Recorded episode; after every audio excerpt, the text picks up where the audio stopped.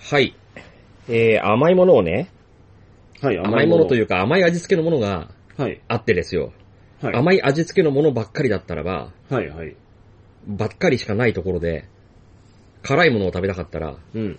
どうしたらいいと思いますかカレー屋さんかなうん、まあ、それもあるかもしれないが、うん。正解は、はい。後ほど、はい。大と、アキラの、カッコカリラジオ。。はい、始まりました。はい。えー、お久しぶりです。はい、お久しぶりです。えーとね、しばらく私大は、あの、名古屋に行ってることが多くてですね、はい、はい。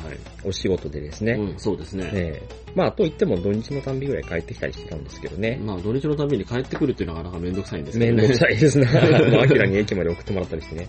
で、えー、名古屋に行ってきましたので、はい。ちょっと名古屋の話を前もちょっとしたと思うんですが、ええ、えしてなかったかな。えええまあ、名古屋でね、食べたものとかね、そんなものをちょっと話したいなと思いまして。え。まあね。うん。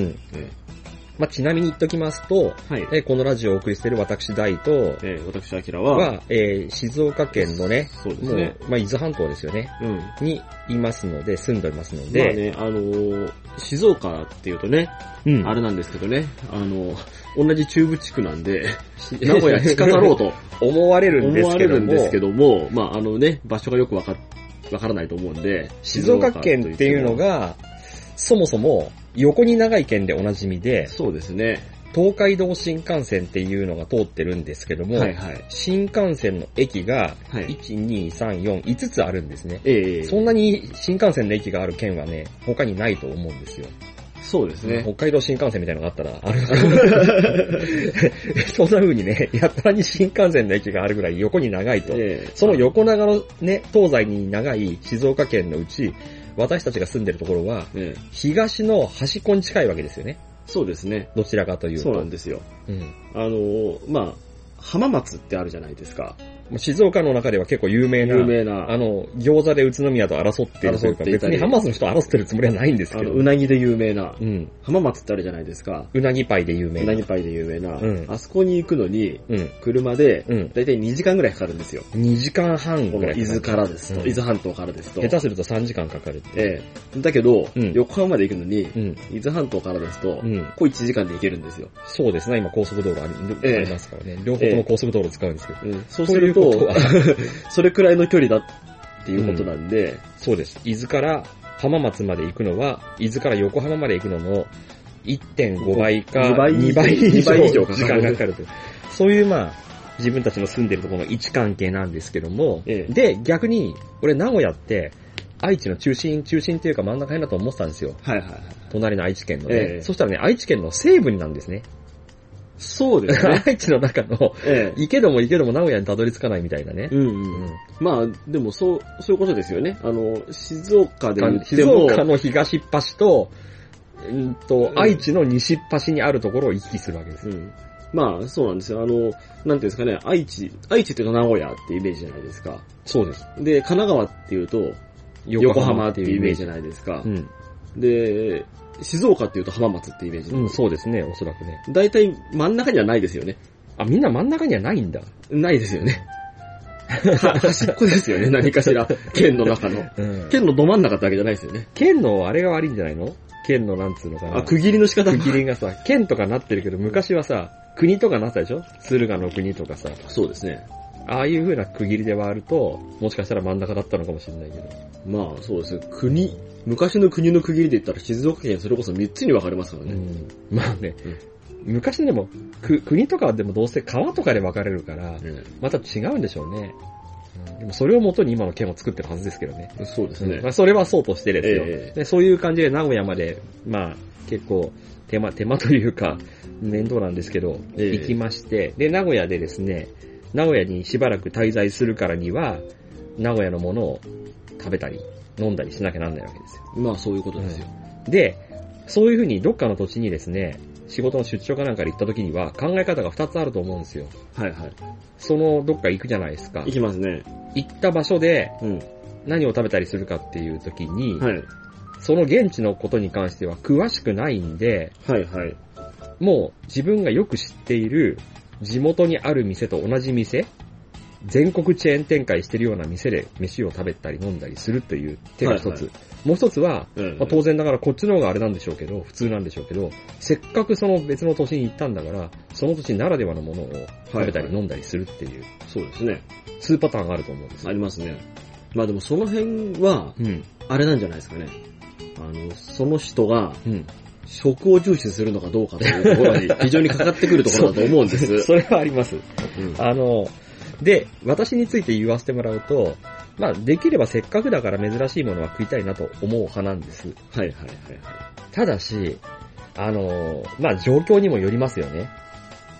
もう、金銭的にい。許せなまあとまあまかあ、、そういう。あるいいは、その、自分が、もし仮に誰かと一緒に出かけたとして、一緒に出かけた人も同じ思いを持っているかによりますよ。まあそうですね。で、今回会社の仕事に行ったんですけども、はい一緒にまあ過ごした仲間がいまして、はいはい。その仲間はですね、あの、まだ私よりずっと若いこともありまして、はい。なんていうかな、こう、もう食欲はあるし、何を食べても美味しく感じられるっていうええ方だったんです。えで、どちらかというと、量を重視するというえ。はいはいはい。話がありまして、えあの、一回名古屋で、その、まあ、毎日毎日じゃないんですけど、はいかなりの頻度でその人と一緒に飯を食べるような感じだったんですね。昼飯は、もう一緒のところで食え。べままあすし、まあまあま会社の中で食べちゃうんですけどね。うんで、で、夕飯に関しては、あ。はい。同じホテルに泊まってるんで、えまあ帰りがてら、え。ええ。宿に戻り。りがてら、うん。食べ物どうするみたいな、夕飯どうするみたいな話になって食べるんまあですけどまあ、そういう話になります。そう。で、そこで、 まあ、初めの頃ですね、名古屋の名物っていうのを、まあ私は結構下調べしていったんですけども、はい。その人は調べてなかったですね、まえあえ何でもいいやみたいな感じだったんで、うん。で、初めまあ、どこがいいって言って、これもう相手に合わせるよみたいなね、うん。俺結構何でもいけるよっていう感じで言ったんです。構。はいはで、そうしたらね、あの、その人がおっしゃるのは、ホテルの近くに吉野家があるから、うんそこで食べようっていう話になって、い。なるほど。初日は吉野家で食ったんですよ。はいはい。うんで、まあまあ吉野家もいいかとうん。思って、まあ何人しかいますしね。そうですね。で、食べたんですけども、うんで、まあ、まずくないです。吉野家だから、普通に美いや、まあ味しそいりゃ。そうです よ。うん知ってます。吉野家の味よく知ってうんま知すっ。てるんだけど、うん。どこかちょっと物足りなくてですね、はい。俺はなんか夜その後、一人でこっそり宿に戻ってから抜け出して、あの、あたりに点在している、え唐揚げ屋で唐揚げ食ったりしたんでえ。す唐よ。揚げ屋で。唐揚げをテイクアウトしたりして。うん。あの、名古屋の、私の泊まったあたりには、ええ。唐揚げ屋がいっぱいありまして、いコーチンですかや、高知かどうかわかんないですよね。肉はね。まあまうんあ。でもなんかね、実際名高古屋知って言高級そうじゃないったですら高か。級そうなんですけど高知使ったらおそらく1300円以上とかするんじゃないですか。うんまあでもね、なんか高知とかね、そんなね、鳥が有名ですからね、名古屋はね。。鳥がね。うん。まあ、まあそこそこ美味しかったですよ。うんで、またですね、その人と一緒に帰るときに、あの、今度はね、俺がね、じゃあ今日は俺が行きたい店に行こうみたいなことになって、あの、名古屋の中でも、ええ。なぜかあの、台湾ラーメンっていうラーメああ、あまのああ、そうですね。ン、日本全国に、居抜き物件に入ってくる台湾料理屋ってのをポコポコできるじゃないですか。派手な看板のやつですよあ真っね。赤な看板に黄色い字みたいなやつでさ。で、すぐで、いつまでかできできたと思ったわ、いつまでかさ、いやいや、あの、なくなって閉じてしまう。うっていう、もう向こうからするとなんかこう10点ぐらいパンパンパンってオープンして、3点残ればいいぐらいな感じの勢いで回転してくる店ですよはね。いはい。で、大体あの、台湾ラーメンとはい。何かのセットが野菜炒めとかええ、酢豚とかのセットとかと飯が大盛りになって1000円ぐらいのやつそうですで、ね。ランチをやるんですよね。うん。量がこれでもかと多いっていう、そうですね。アメリカ人かよってぐらいの量の中華料理ですよね。まあ中国人はね、うん。量が多いですかあらのね。、食べきられたら負けみたいな食ね。べきられた前も言いましたけどね。うんまあ、中国、うん台湾ラーメンって言ってるんだから中国人じゃないんでしょう けど。中国人は中国人でいいと思います。中国人にとっては台湾は一地方ですから。そうですね。まあ、その辺はともかくとしてですね、あの、そもそも台湾料理屋っつっても台湾人が本当やってるかどうかは怪しいですからね。そうですね。まるで日本にあるインドカレー屋のほとんどにインド人は働いていないみたいな。そうですね。同じうく。ん。アメリカでやってるうん。寿司屋に日本日本人人ははいいなないいっみてたいういのなねね。日本でやってるインド料理屋のインド人はなんでインド人じゃないんだっけインド人のちゃんとしたシェフってのは、すごい大変なんだっけなるのが。そう、インド人の人で、えっ、と、外に、海外に出て、うん。えーあのインド料理屋開くためには、うん国内で10年以上、うんイ。ンド国内で10年以上修行をして、うん。なんかの資格を取らないと、外に出ちゃいけないっていうのがあるらしいんですよ。あ多分カースト的な何かがかかってきてるのかもしれないんですけど、あ。じゃあ、あの、本当に、インド、インド料理屋でインド人シェフっていうのは、本物だったら相当すごい、そうですね。あの、ベテランシェフで腕がある人っていうことなんですよね。まあそういうことですよね。で、多くの場合は、別にそう、そんなえ人ではなく、えうんインド料理屋とは言ってるけど、そこで働いてる人はパキスタン人だったり、ええ別の、なんていうのかな、うんもしくは資格を持ってない資イン格ドを持っ人。てなないインド人の人が、うん。あの、外に出てうん。料理屋を開いちゃったとか、うん。そういうのかもしれないんですけど、ないでですもその場合はなんか色々と見つかったらうるさいんでしょうけどね。ああ。まあでもインド人だからそこまでうるさくないのかもしれあなあ、いイしンド人ですからドね。イツの職人とかだったらうるさそうだけうどんさ。うんまあ、それはそうとして、えそういう台湾料理屋が日本にいっぱいあるんだけど、台湾ラーメンっていうのが、そういう店で大体売ってるんだけど、そもそも台湾ラーメンって、台湾にはないらしいっていう話。なるほど。うん。台湾ラーメンっていうかまあ、ラーメンはあるんだろうけど、ええ日本で台湾ラーメンって言われて売られている赤いスープで、ニラと、あのーひき肉みたいのがはいはい。いっぱい入ってる。そあうあですねいうラーメンはないみたいな感じで。うん。で、そのラ台湾ラーメンはじゃあどこでできたかっていうと、名古屋の、その、ある中華料理屋が始めたらしいっていう話がありまして、はい。味っていう字に、はいはい。塩味とか、うん。ね、味砂ですね糖味とかって、あ味っていう字に、うん。あの、髭を伸ばした中国の仙人みたいな、その仙という字をは書いいはい。て、はい。二仙っていう店があるんです。はいはい。で、まあ、いくつか説はあるんだけど、その二仙が台湾ラーメンの元祖だろうということで、まあ、そ一うです一ね。つの説のうんあれではあるんですうん。その店に行って、台湾ラーメンの元祖を食べようと、なるほど。一緒には、いその、仕事仲間と一緒に行ったわけですうよ。ん。そしたらね、なかなかね、面白い店で、あ、辛かったですか結構ね、流行ってまして、で、確かに中国人か台湾人かそういうような感じの人たちがいっぱい働いてて、うん。テーブルにこう、まあ、テーブルが何番何番って番号書いてあって、テーブルに案内されて、うんそうすると、なんか瓶に入った、 空き瓶に入った水が持ってこられて、ビあのビール瓶みたいなのに、 あ空いたビール瓶みたいなのに、はいはい。飲料水ですね。ええ水道水だと思うんだけど、ええそれあれじゃないですか、あうのん、あの、ミネラルウォーターと称して水道水を持ってくまある。ミネラルウォーターだとそうそうしてないからいいんだけ称どし、てないですかだってビールの瓶に入ってくるんだよ。あ、じゃあいいで水すがね。。一目瞭然じゃないですか。えで、これ水ですみたいなドンって置いてって。えうん。っていう店なんです。はいはい。で、俺は当然台湾ラーメンのミニを。なんでミニを頼んだかっていうと、台湾チャーハンも一緒に頼んでみたからです。なるほど。うん。台湾チャーハンだけかなただのチャーハンだけかなチャーハンと台湾ラーメンミニみたいな注文で。で、同僚は、うん。俺が台湾ラーメンの元祖だよ、台湾ラーメンの元祖だよってしきりに押すんで、うん。台湾ラーメン頼んだんですよ。えそして来たらば、あのーなんだろうな、台湾ラーメンの方が、ええあんまり大きくない小ぶりの器に入ってえはいはいき。てるんですよ。はいはで、まあ、おこれが台湾ラーメンか、元祖の味かって、い。うん。はずるずる食べまして、いはい。まあ台湾ラーメンだよね、なんて思う味だったんですけ ど、うん。うん。でもまあ、それなりにねう、んその雰囲気とかなんとかから、ここ元祖なんだ、みたいな、しっきりなしにお客さん入ってくるし、ここは流行ってるよな、みたいな、勢いもいいし、なるほど。俺その後、その名古屋のテレビでたまたまやってたテレビ番組見たんですけども、青菜炒めとかがまた有名らしくて、おー青菜炒めは何が有名かっていうと、うん。オーダーすると、なんか、1分30秒くらいで出てくるの。早いじゃないですめちゃくちゃ早いんですよ。か。早いじゃうんん。オーダーすると裏の畑から抜いてくるとかそういうふうな、そういうじ有ゃあないで名すよなやつじゃないんですね。うんでなんでそんな早いかっていうと、青菜炒めはうん。みんなが頼む人気メニューらしいんですよ。うん。だから、常に青菜炒めを作ってる人がいるらしいんです。 だからオーダーが入った時点で、ああ。その時一番最近できた青菜炒め がなる出ほさど出。されるっていう。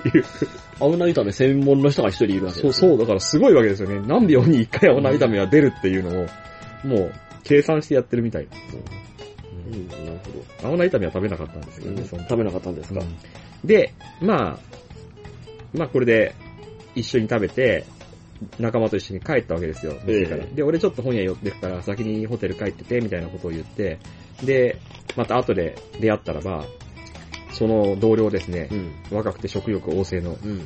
その人が、うん。いやー、大さんっつって、うん。俺、ね、両方足んなかったから、スガキ屋でラーメンの大盛り食って帰っちゃいましたよ、なんて言い出して。なるほど。 それでですね、えスガキ屋も名古屋え。名ス物なんでガすキよ屋、も名古屋が本店ですね。あ、そうだったんだ、みたいな。えで、俺は、おーって思ったんだけどえ。う、うん。ん。もうちょっと足りなかったかな、つって。悪いことしちゃったな、って。で、まあ、次の日、ええ。また、ね、名古屋の仕事で帰り道、ホテルまで、またその人と一緒に歩いて帰ったんですよ。えでそしたら、どうする今日飯行ったら、え。うん。そしたらその人が、いや、大さん、じゃあ、あそこ行きましょうよ。ええ、どこ行くのスガキ屋って。はえスガキ屋昨日食ったって言わなかったうん。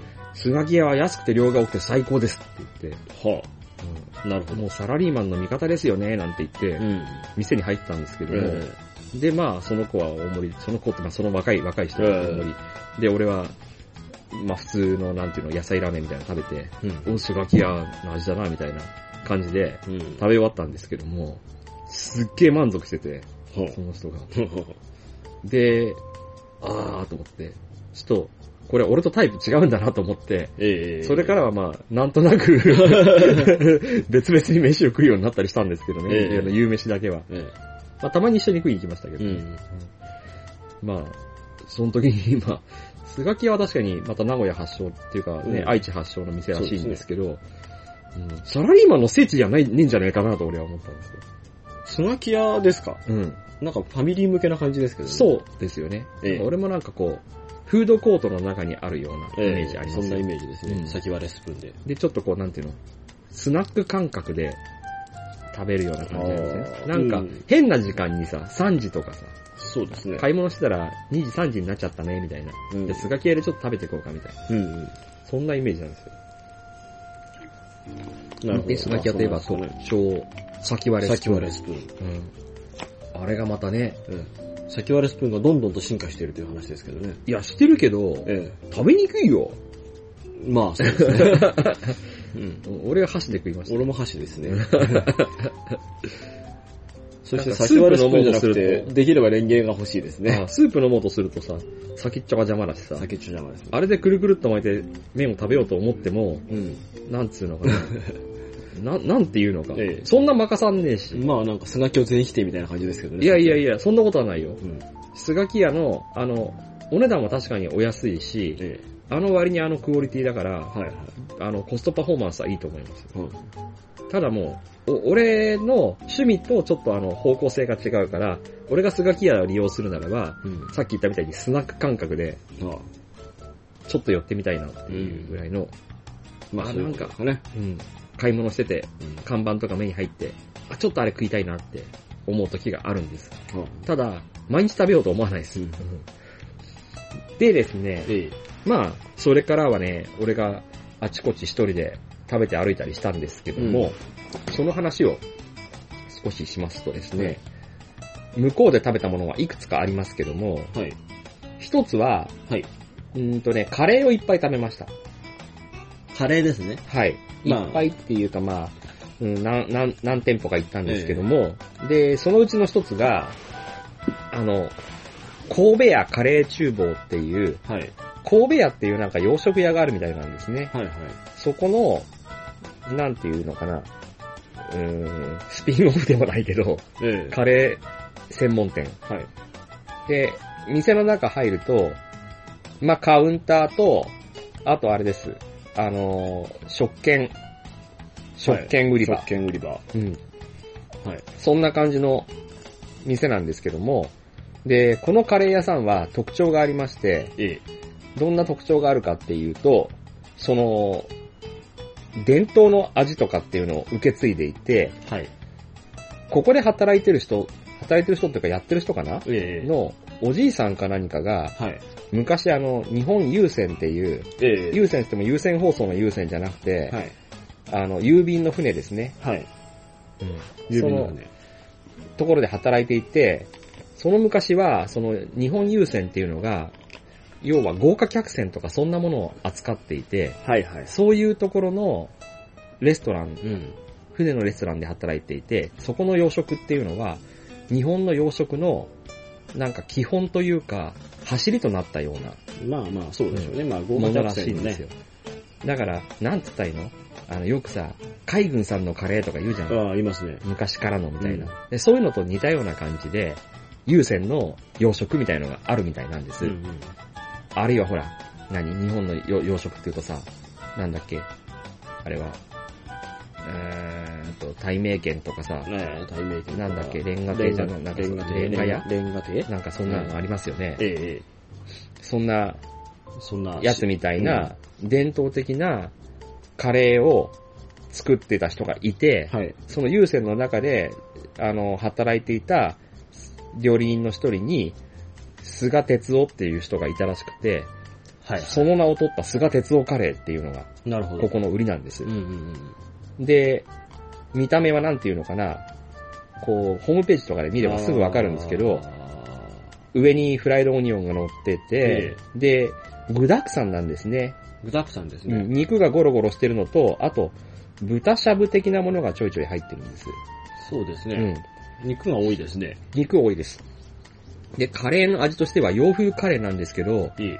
なんか一味、一味違うなっていう感じはするんですね。ほうほううん、昔ながらのカレーっていう感じはしないんですけど、ほう。うんうん。で、これはなんかその菅、あの、哲夫さんが残したと言われてるレシピを、まあ、優先のレシピらしいんですけど、それをその孫の人みたいのが受け継いで作ったカレーですね。これを、うあのー供してるんです。なるほど。うん。うん。ちょっとあれですね、ハッシュドビーフっぽい感じの、そうですあね。れですね、まあ洋洋風カレーのちょっと肉多めみたいなうん。感じですね。そうです。うん。で、このカレーはね、そこそこうまいんですよ。はいはい。で、ここはね、トッピングがまたありまして、ええ。で、そのトッピングがね、あのー、とんかつとかね、 そんなのがあるんですよ。うん。で、とんかつがうまいんです、割 と。まあ洋食屋さんなんでね。そう。とんかつがうまくてですね、とんかつを、 食券で買うんですけどね、優秀も。点で。はい。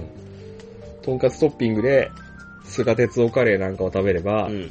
もうかなり贅沢な、贅沢したなって感じになりますね。高そうですもんね。高いです。菅鉄夫カレーはね、いくらかな ?700 円とかするはずですう。ん。まあ、そんなでもなか思ったことじゃなかった。あ、そうですか。で、菅鉄夫じゃない、ただのビーフカレーみたいなのがあって、えそれは確かね、普通盛りが400円のねえ。、安いじゃないで大すか。盛り500円とか。うん思ったことじゃないじゃないですか。菅哲夫カレーから、具をと取り除いたみたいな感じの、うんですよ、うんなるほど。っていうカレーを1個食べました。はい。これはね、結構ね、ここの店はなんか、全国展開をしたいって言ってる店なんですよ。したいって言ってるんで、できてないんですけどね。はいはい。まあ、うん、ただ、あってもまあ、いいかなと思うカレーです。うんうんで、そこでカレーを食べまして、ええ。あとな、名古屋で、はい。名古屋らしくないのかもしれないけど、はい札幌スープカレーでおなじみの、はい。はマジックスパイスってとこに行ったんですい。よ。マジックスパイス有名ですね。まあ、札幌ですよね。そうで。す。俺が、マジックスパイスを知るに至るのは、ええ。よくあの、ファミコン名人の高橋名人あが、あ、はいはい。ハドソンのは、いはい。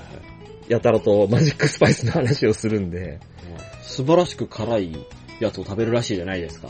高橋名人が食べるのは、一番辛いやつですね。はい。あの、まあちょっとネットで見てもすぐ出てきますけど、はい。裏メニューとされてる、はい。アクエリアスっていうのアがクエリアス。はい。はい。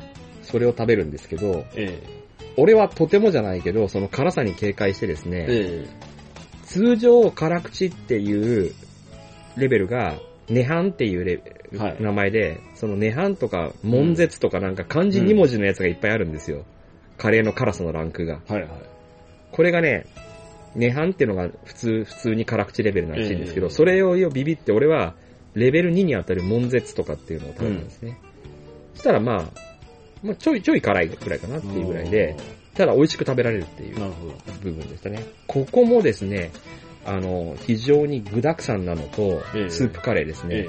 え。店の雰囲気が入った瞬間に、その、アジアンテイストっていうか、うんサブカルテイストの、あの、なん、なぜかわかんないけど、インドカレーイコールサブカルみたいな感じになるじゃないですか。はいはそんな感じのところで、い。はい。もう、入った瞬間にもう空間的に、あ、ここはもうそういうとこなんだなっていう感じなんですよ。うん。で、お客さんも、なんだろうな、近所の親父が食いに来るんじゃなくて、まあ、そういう人が食べに来るんだろうなっていう。うん。うん。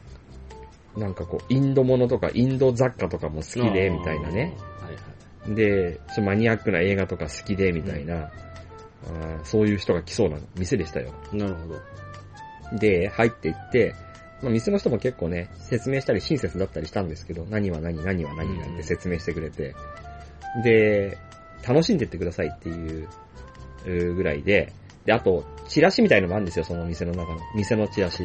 で、それ見てても、思う、感じられるのは、ここは、カレーを食べに来るところというよりは、もうカレーも含めた、うおん。店全体を味わいに来る場所なんだっていう。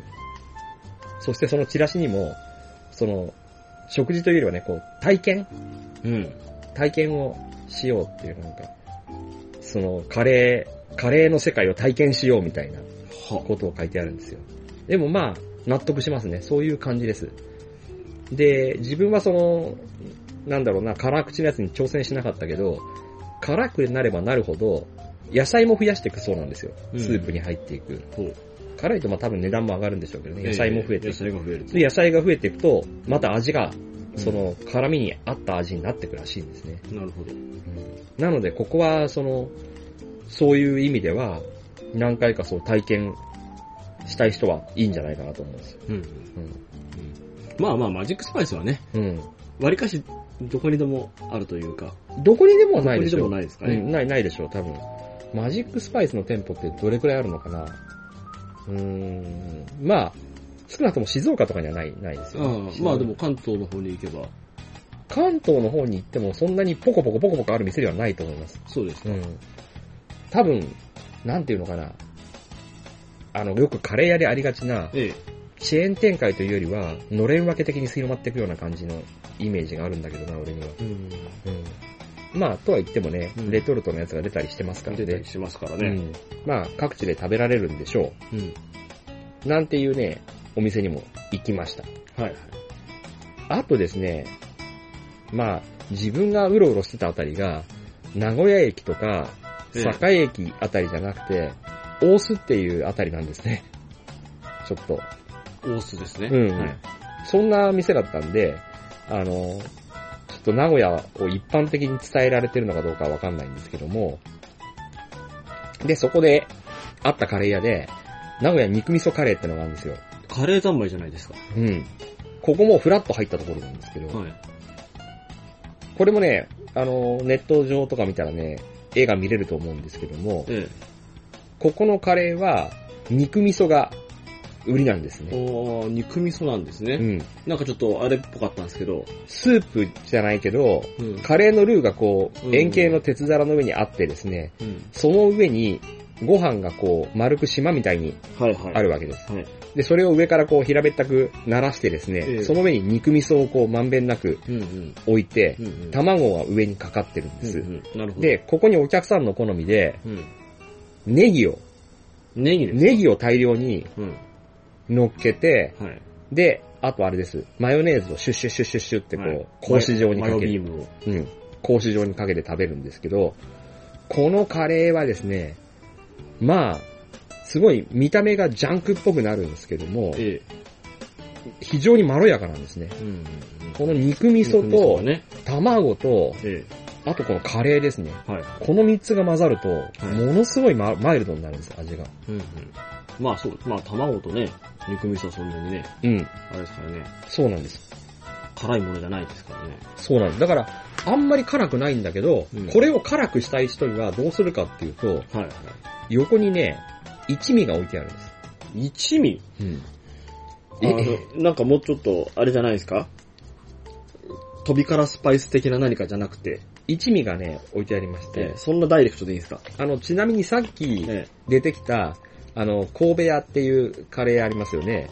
え、ええ、あの、オース、あの、えっと、なんだ、んとか鉄を、すがを菅鉄夫カレーで。はい。あそこはね、辛くするためには、横に、カイ、カエンペッパー、カエンペッパーあカエンペッパー。うんがありまして、あれはあれでまたかけると非常にうん。味を引き立てますよね。で、これも一味で調整するんですね。なるほど。ここの肉味噌カレー。はい。ここはね、あれも売ってるんです。あの、その周りあたりは、唐揚げ屋だらけなんですけど、ええ屋台みたいな、ええ。屋台というか露店かな、なんていうのかな。で、この、肉味噌カレーの店は、名古屋肉味噌カレー研究所っていう名前なんですけど、はいはい。この店では、えっ、ー、とね、揚げたんじゃなくて、グリルした鶏に、鶏を、こう、切ってですね、細長く切って、ええ。で、カレーの、なんていうの、スープというかルーにうん。絡めてある、うん。そういう風ななんか、料理を、 タンドリーチキンみたいな感じの、みたいな感じなんだけみどたい、な感じの、うん。肉は肉で焼いて、うん。で、あとはカレーのルーに漬け込みましたみたいな、うん。そんな料理を、た、なんていうのかな、持ち帰りというかテイクアウトでも売ってます。うん。なるほど。うん。これはこれでうまかったんですけけど、ど、カレー食った後俺それ、それも食ったから、腹いっぱいになりました。まあそうですね。うんここもまあ、一回ぐらい行ってもいいかな。はい。お店です。はい。で、あと名古屋で食べたものえのえ続きですけども、カレーはそんな感じでした。あの、ココイチは、ココイチもね、あったんです。で、ココイチは名古屋のまた、愛知発祥らしいんですよね。だから、向こうメッカなんですけど、えココイチもえ、、え名古屋のもんだけど、え、え全国にあるし、近所にもあるから、ええあえて名古屋で食べる気しないえで。すあよね、まあそうなんですけど、なんかほら、せっかくだから、本店行ってきたぜみたいな、そういうふうな、あーね、聖地巡礼的な。行けばよかったかね。えただ、ココイチには行かなかったけど、その、なんだろうな、さっき話の冒頭に出てきた、ええ一緒にいた仲間の人に連れられて、え。うん丸亀製麺には行きましたけどね。丸亀製 麺丸亀製麺ですか。別に名古屋発祥じゃないですよね。。ない、ないいですね。ううんん。そうなんですよ。で、その丸亀製麺の近くにココイチがあったんだけど、そっちのエリアに近づく気がしませんでしたね。よりによって丸亀製麺ですうね。ん。そうでした。しかも、丸亀っていろんな店舗があるらしくて、ええ、俺が知ってるうちの近所の丸亀製麺そうですね。で、は、かけを頼むとええ、最後にあの、つゆを、自分でこう、なんていうの、レバー倒すと出てくるところで入れるんですけど、その俺が名古屋で行った丸亀製麺は、つゆまで入れて、向こうから丼をよこしてくれはるいんですよ。そのつゆをてんこ盛りにしてよこすから、うん。受け取って、うん。皿の上に丼を置いて歩いてる間にどんどんこぼれてくるんですよ。ああれがちょっと私は不愉快でした。 つゆぐらいお客さんに入れさせろあ。とい。や、上手に歩いてくれっていう、そういう。上手に歩いてくれ。え 難しいんえですよ。走るな。まうん。また狭いじゃないですか、丸亀製麺の中って。あままあ、うちの方の店舗は田舎なんで、それなりに広いけど、あ。そうですね。町場の丸亀製麺は狭いですよ。うん。また丸亀うん、花丸うどんにすればいいのに。花わざわ丸を見かけなかったな、そういえばな。あったんだろうけど、どっかに。ざ。そうですね。うん。で、じゃあ、もっと名古屋らしいとこにはい。行きますと、はい。俺この、名古屋で有名な、味噌カツ、はい。これ、ヤバトンっていう店があるんですけど、はい。はい。ヤバトンって店にも行きまして、うん有名なとこですよね。そしたら、らね、外に並んでましてですね、えね並ぶのしんどいなと思ったら、お持ち帰りのお客さんは、あの、中へ入ってくださいってうん書いてあったんですよ。で、並ぶのがしんどかった俺は、お持ち帰りの方に妥協してですねえ。、え店の中に入ってったんですね。で、お持ち帰りのやつをくださいみたいなえ。はい。のを頼みました。はい。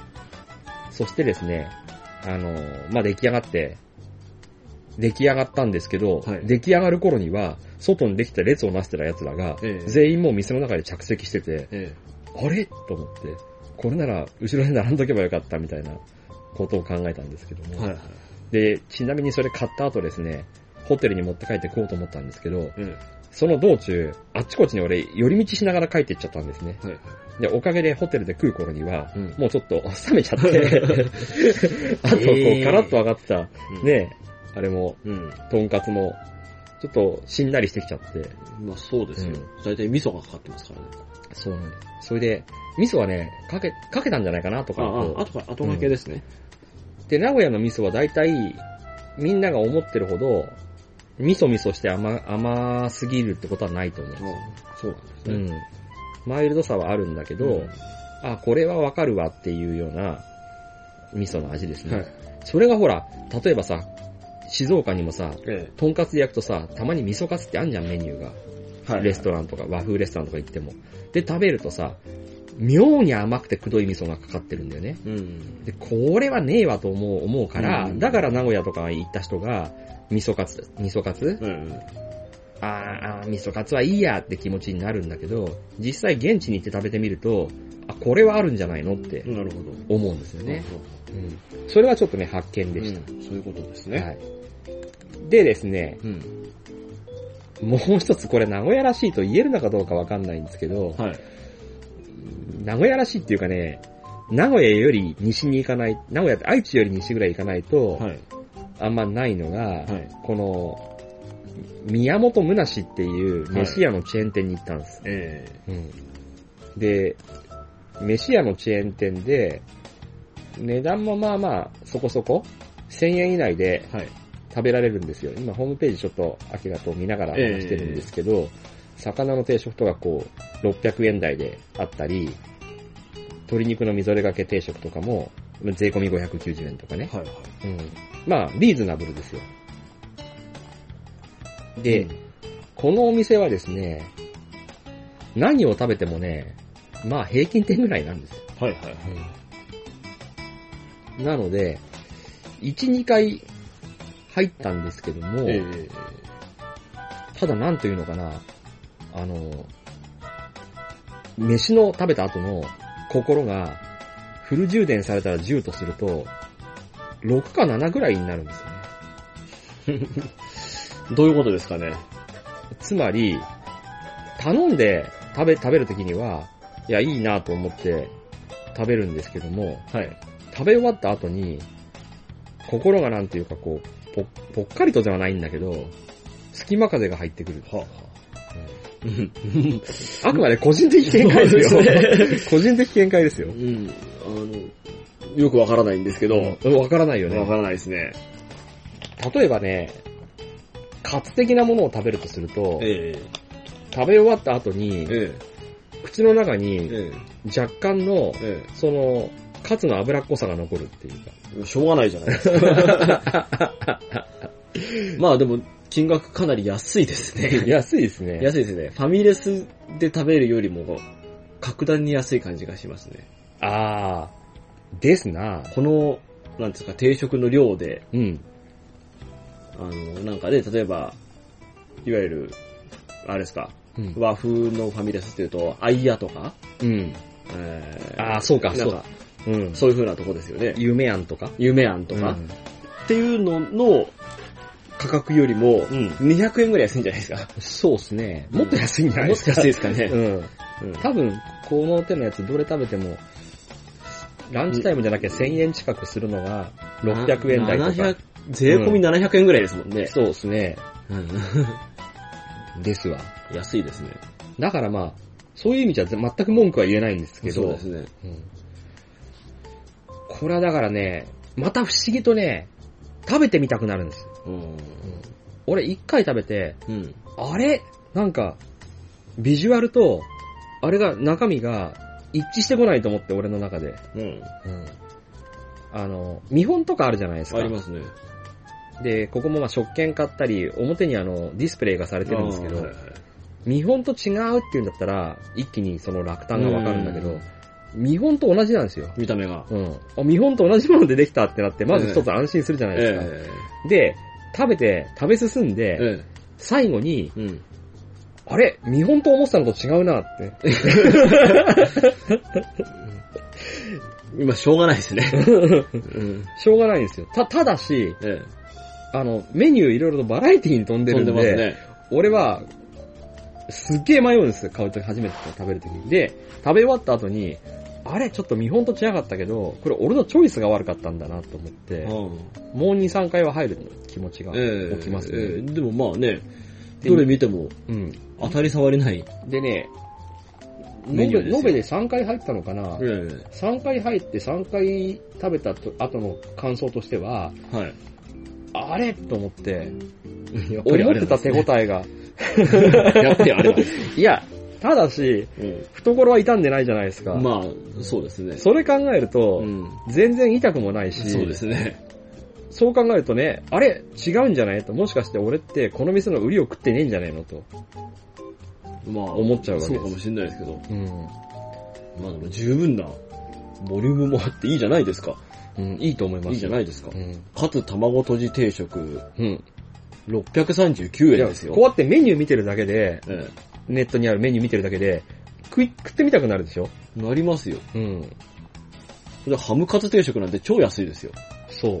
で、特に心惹かれるのがね、何かにつけてすぐ卵がね、目玉焼きになあーった目り玉焼きがね。そうなんですよ。目玉焼き重要ですよね。うん。これね、どこなんだろうな米かね納得ができないところが。うん。もう、もうあと、もうあとなんていうの、20、20%、30%うん。頑張ってくれたら、こっちもなんていうのかな、もう、みんなに自慢して歩きたいような。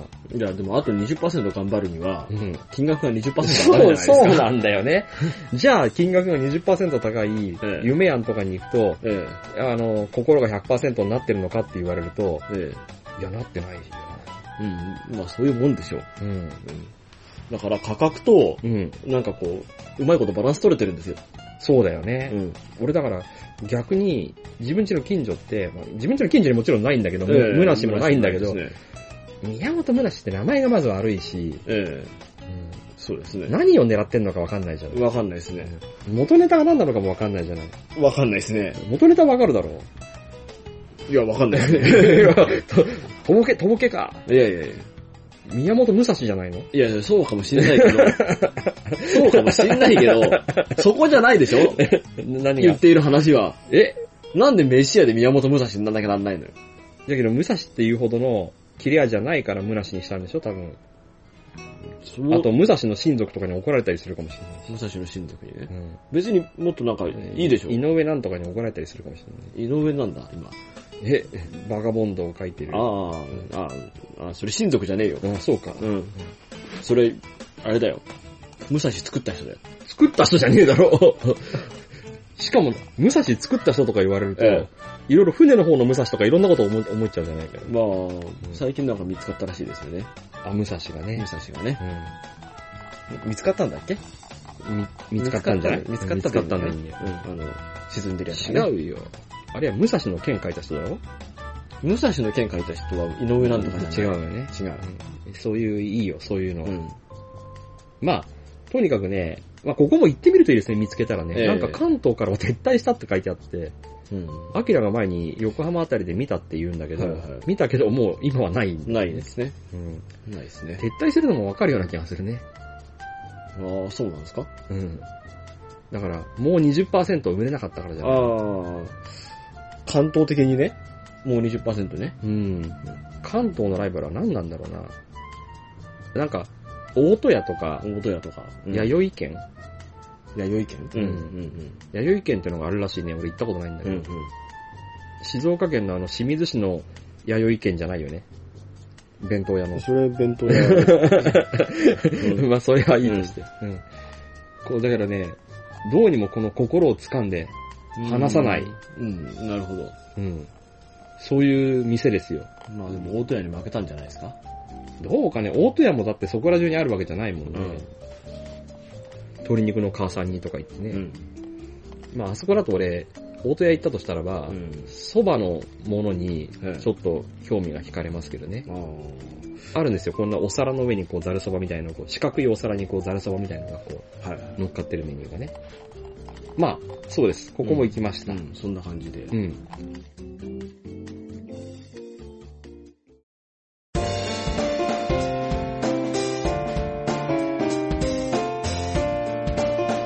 今日までそしてこれからも僕らが話し続けることができるわけそれはそこにつながりがあったからこの番組は関東ネットラジオリンクの協賛でお送りします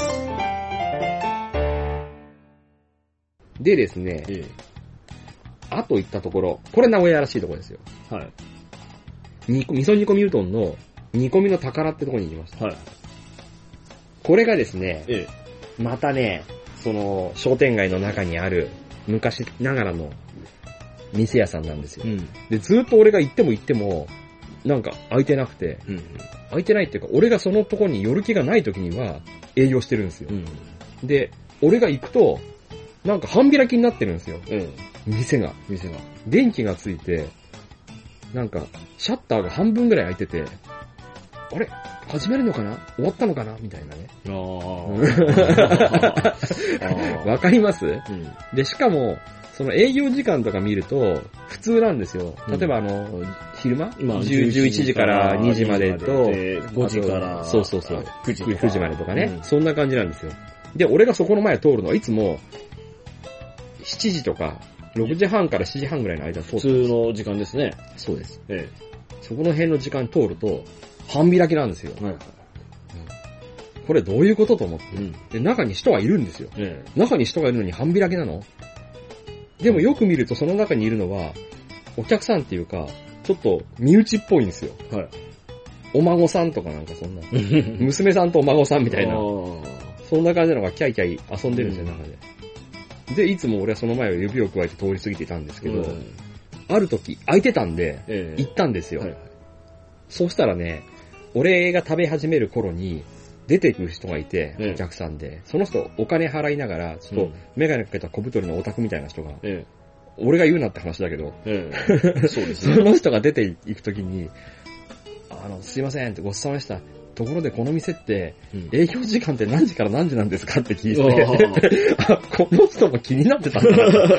最近はいつも空いてないもんで、って言ったら、あ、ごめんごめん、最近ちょっと人手が足りなくて、あの、なんていうの早、早めに閉めてたみたいな。うん。日中の営業時間が終わったら閉めてたもんで、うん。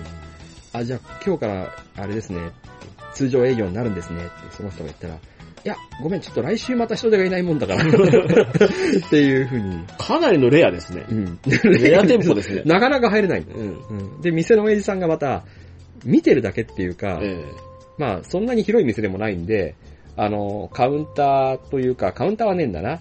調理場から、まあすぐなんですよ。すぐ見える。調理場と、えー客がいる空間はもう、すぐ見えてる、うん空いてる空間なんで。え。そんななんかね、あうの、なんですか、これは。えっと、食べログかなんかですかそうです。食べログかなんかにもでうん。ご紹介されてるのに、うん。やってる時間がうん。かなりのレア。レアなんです。レアですね。で、すごいなんかね、伝統がある店らしいんですね。ここの店は。なんだろうな。かなり昔からですよ。もう、なんかなな何十年とやってるようなうん。店屋さんでう、ん。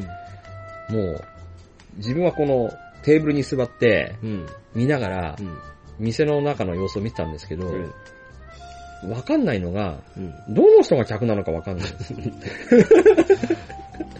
カウンターの中にいるる人人がが店員で、あの、店長さんってか、店のご主人らしき人と、えあとあの、奥さんらしき人が中で、うまいことやってるわけですよえ。うんで、表になんか息子らしき、でかい人がいたんですよ。ええあの、巨体でメガネをかけたみたいな、はいうんと、なんていうのかな、そういう人がいたんですよ。ええこれわかる人がいるかどうかわかんないですけど、メランコリックラジオの川口さんみたいな人。 うん巨体で、メガネかけた人が。はい巨体ってことでもなかったかな。ええで、いい若い衆がいて、その人息子かなと思ったら、まあ最終的に息子じゃなかったんですけど。うん まあまあでも、要はその、うんあれでしょ、息子かなと思った人がう、ん。人手なんでしょ。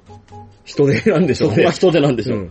で、あとですね、他に店内見てるとですね、落ち着いちゃってる人がいるんですよ。えなんか小さい子供が2、3人いえて、うんお母さんらしき人がいて、で、見てると、さっきあの、俺が入ってきた時に出て行ったお客さんが、食べ、食べ終わった後みたいなのがあるわけですよね。うんで、他見てると、全然周りの席についてる人たちのところに、料理が出てないんですよ。うんあれ今タイミングで、超みんな注文し終えたばっかりなのかなと思ったら、いつまで経っても料理が出てこないんですよ、その人たちのところには。うん。はいはそれからするにそれ身内なんじゃねえかな。い。 まあそういう時もありますけそう、タイミングだと思うんですよど。。でですね、まあ、俺はここの名物と言われる、うん。み味噌煮込みうどん。うん。それもその中でも、卵が入ってくる、はいはい。卵煮込みってのを頼んだんですね。で、ご飯どうしますかなんて言われて、うごん。飯は、いいかなと思ったんですよ。うん。まあまあまあ、うどんですからね。うん。だって俺その前に、カレー食べてきてるから ね。カレー食べて、カレー食べてきカたレー食べたんだけど、空いてたからさ、うんうん。それがご飯いいですよ。入っちゃったんですよ。いいですよ空いてたからね。うん。うん相手だからね。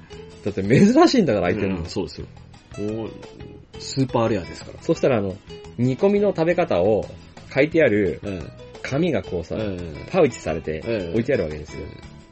テーブルにね。それを見ながらえ食べ方を。うん。まあ、最終的なあれでしょう。そういうのには、うん。締めにご飯を入れるみたいな。そうなんだよ。ね。で、で、ご飯いかがしますかそうと言われて。後からこの店について、いろんなまあ雑誌とか、あの、うんルールブなんとかみたいなね、うん本とかさ、うんあとあの、インターネットで調べたら、う飯をつけるのが基本みたいね。ん。まあ、飯をつけて定食にするのが。でもね、そんなね、うん。ルルブやらね、ジャランやらね、うん。えーなんや、あの、食べログやらね、うん。そんなのにね、うん。ガンガン紹介されてるのにね、うん人手が足りなくってね、店が開けれないっていうのはね。でしかもさ、身内らしき人がいっぱいいるんだから、いっぱ中いいにるさ。あ、もしかしたら今まで手伝っていたその人が、うん子供かなんかの都合で、う働けなくなって、なるほど店には相変わらずいるんだけど戦力にならないっていう状態だったのかな。ん。どうなんですかね。まあ、そんなね、だけど、抜群に面白いわけ。うんそこの店長さんとかが、 もう、俺なんか一回しか入ったことないのに、うん。で、口も聞いてないんだよ。うん。すげえいい人なんじゃないかなと思うぐらい、うんものすごいなんていうのかな、いいキャラクターだったんですいよ。や、 だって、口も聞いてないのにね。いや、なんか、お、 中の、カウンターの中で、その、奥さんらしき人と話したり、うん。カウンターの外のその若い衆と話したりしてるのを聞いてるだけえで、えなんかめちゃめちゃいい人なんじゃないかなと、勝手に思う、思うぐらいの、うんキャラクターなんですよ。何が面白いかって、え中に入ってたらば、ええな中のその入ってるその店長が料理しながら、うん。横の奥さんたちと話すの内容が、うん。いやー、やっぱり麺はさ、一番いいのはあれだよなっていう話したから、うどんの、うん。そのすごい。いいい仕入れ先と麺っていかうなのんはかここに限るみたいな、うん。伝統のなんかそういうのがあるのかなと思って、うん。あるじゃない、その、蕎麦のさ、漫画とかでも出てくるさ、うん。こう、新しい蕎麦屋には蕎麦、いい蕎麦売ってくれないとかさ、そういうやつでさ、うん最高の麺とか知ってんだろうなと思っうん。て、耳をそばだってたわけ。うん。そうしたらそのおっさんさ、うん。ねやっぱあれだよな、俺やっぱ一番いいと思うのは、王将の麺いいよな、とか言い出して。餃子の王将かようどん屋なのに そう。厨房で麺の話が王将はやっ王ぱ、将かあれ、俺好きな麺なんだよな。あれ、どっから仕入れてんだろうな、みたいな。いやそれはだけど、フランチャイジの本部から送られてきてるでしょどっかに入れてるもしか何もさ、そんなにみんな絶賛してるの聞いたことねえぞっていうさ、王将の麺を。いやでも、おまあ、王将がうまいよねっていうのはよくみんな言いますけどだ。けど麺にこだわってんだよ。麺、王将の麺いいよな、みたいうどん屋なのにな。うんうどん屋が麺にこだわってるのな。にな。もっとあるだろうってあいうるさか、らな。 麺に関して。うん。それがおかしくてさ、うん。で、横のおお奥さんみたいな人からも、ちょっとめんどくさそうになんか対応されてんのね、なうんか。ん。うん。うん。もう王将の麺みたいな。まあ、それでその、あと、料理が出てきてですね、えぐつぐつ、え。うん。もう、ぶ熱いですよ。ぐつぐつ煮込みうどんだから、うん。ぐつぐつ煮込まれて出てきて、うんで、横にそのさっきあった食べ方の説明書を見ながらうん。食べるわけですけども、はいはいその店では、とにかく、鍋を、鍋の蓋を、お皿代わりにして 食べてくださいって書いてあったので、うんそのためにうちの鍋は真ん中に穴が開いておりませんと。湯湯気をな、逃がす。逃がす穴が開いてませんと。そうして、熱いから、冷ましながら冷ましながら食べ進んでくださいって書いてあるわけです。はいはい。俺それを見た瞬間ひっくり返りそうになって、それあれじゃんっていうの。もう韓国のインスタントラーメンの食い方じゃねえか。そして、俺はだから、聞いたんですよ。うんその、仕事で職場で、名古屋の人がいたから、うん。名古屋の味噌煮込みうどんって、みんな鍋を蓋にして食べるんですかって言ったら、みんな、蓋を皿にしてな。そう、蓋を、そう、 鍋を蓋にして、鍋の蓋を探して食べるんですかって聞いたらば、いや、知らないと言って。名古屋の人ね、うん。俺がね、名古屋に関してね、思う疑問をね、うん。全然答えてくんないの。うん。それも別に、秘密主義とかじゃなくて、うん。ただ知らないの。ただ知らない。レアなところにばっか行ってるからじゃないそんなことないよ。あとあの、名古屋で一番と。うん。栄えている、うん栄えってところがあるんですはいよ。はい。その栄えっていうところの、はい。地下鉄から続く地下街に、え道を歩いていたらば、はいはい。こんな張り紙を見たんですよ。はいはい。えー、本日切り出し。切り出し。うん。切り出し。一人一個15個、15名様っはい。て書いてあって、はいはい。早朝の朝の通勤時間ですよ。はいはい。早朝ってもまあ8時半くらいかね。はい。椅子がいっぱい、なんていうのかな、シャッターの降りた、まあ、なんていうのかな、地下街ですよ。地下商店街の中、みんなまだ早いからシャッターが降りてるんですよ。その1個のシャッターの前に椅子がいっぱい並んでて、えで、おば、おばさんとかおばあさんがいっぱい座ってるえ。わけですよ。え何かの順番待ちですわえ。。はいはいはい。で切り出し15個はいはい。ってなって、そこの前を何回か通って、えでいつもじゃないんですよ。たまにやってるんですよ。え。本日切り出しが。で、一緒に通ってた人と一緒に、えいや、第3、切り出しだって、つって、え。えあ切り出しって書いてあるね、つえ。うっん。て、これ何なんだろうね、って言ったら、その相手が、その、例えの、え。飯をいっぱい食べる。はいはいや、切り出しっていうか、切り出しでしょ。 い。うん。切り出すんじゃないですか。そうかもしんないけど、何を切り出すんだろうね。うん。それはわかんないですね。うん。で、まあ、職場まで行くわけですえよ。え。